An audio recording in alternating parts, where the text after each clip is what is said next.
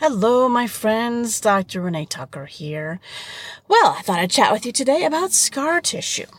Scar tissue, what can be done about it, including the gelding scar tissue? Now, you may say, well, Dr. Tucker, isn't that going to be a little bit boring? Because, you know, scar tissue, it's there. It is what it is. You just deal with it, right?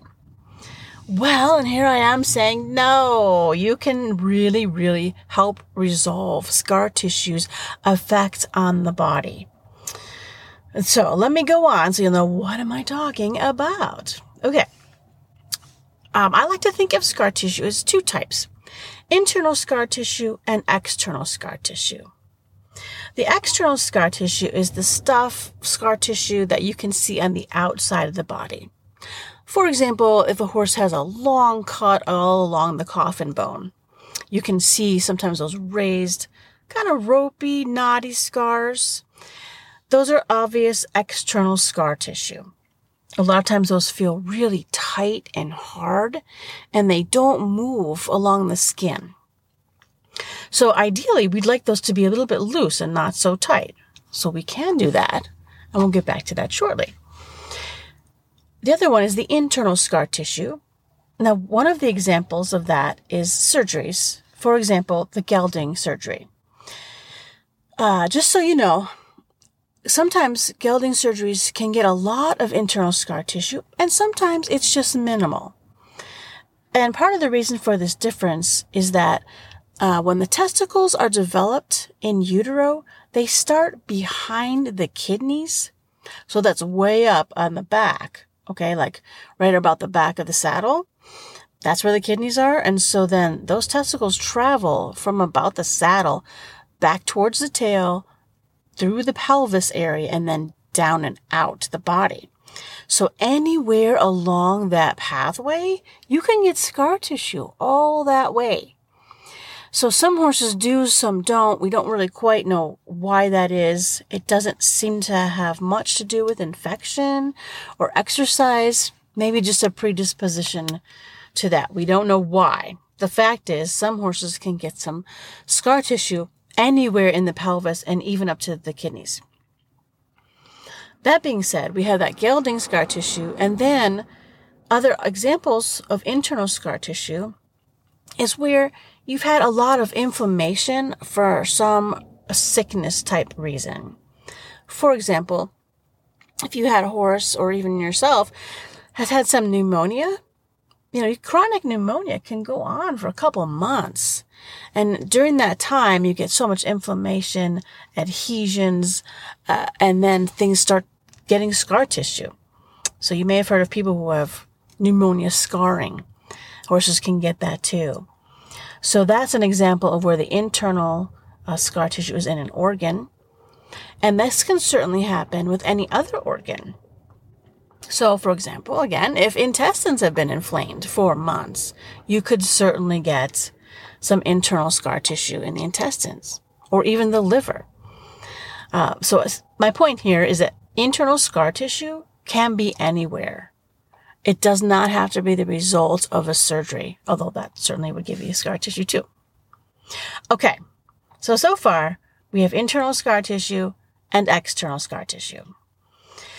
Now, what I'd like us to look at scar tissue as being made of two components.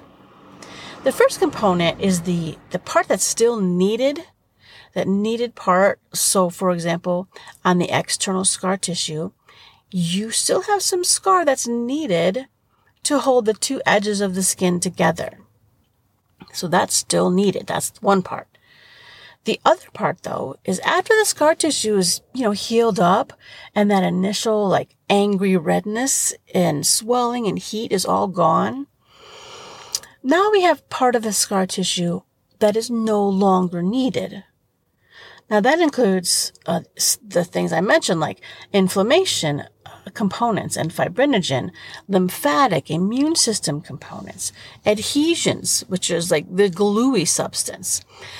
Once the scar tissue is technically healed, all those components are no longer needed. But in many cases, they're still there. For example, with that horse with a cut on the coffin bone, or at least along the coffin bone skin, you know, you have see the scar tissue, but you you can feel when you try to move it that it won't move. And that's because those components that are no longer needed, like the adhesions, are stuck to the stuff underneath it. In some cases, when we have tendons that have gone ahead and healed up, but there's still that sticky substance of adhesions sticking to other tendons or tendon sheaths. And even though on the ultrasound it's perfectly fine, the tendon or ligament, it's not moving right. And sometimes they'll say, well, that's because of scar tissue. Makes sense. But you can change that. Yay. Okay. So that's the summary of it. We got internal scar tissue, external. Both types have a residual part that's still needed and all the rest of the stuff that's no longer needed. So with TBT, that's the Tucker biokinetic technique, we can get rid of no longer needed scar tissue parts.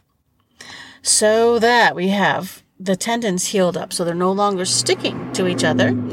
We have gelding tissue, uh, sorry about that, gelding scar tissue, which is no longer sticky, and that will allow internal tissues to move freely. So you can really get some range of motion uh, on the gelding scar issue at the hind end. Okay, so I can't really explain the whole TBT part other than it is energy work. And what we do is we work to release all of those no longer needed scar tissue components. Now, that doesn't mean that the scar tissue disappears. Like you're still going to have a scar on the front of that coffin bone, but a lot of times it'll be softer, less knotty, less stuck to the rest of the tissue. So you can move the skin around. And a lot of times if it's red at all, like on a person, it'll get less red. It's really pretty cool. So if you have scar tissue issues, please consider hiring one of our great TBT practitioners. Those are all listed at wheredoesmyhorsehurt.com slash practitioner. And of course, you are always welcome to become one. We would love to see you. And that's at tuckerbiokinetic.com. Thanks for listening, guys. I'll talk to you later.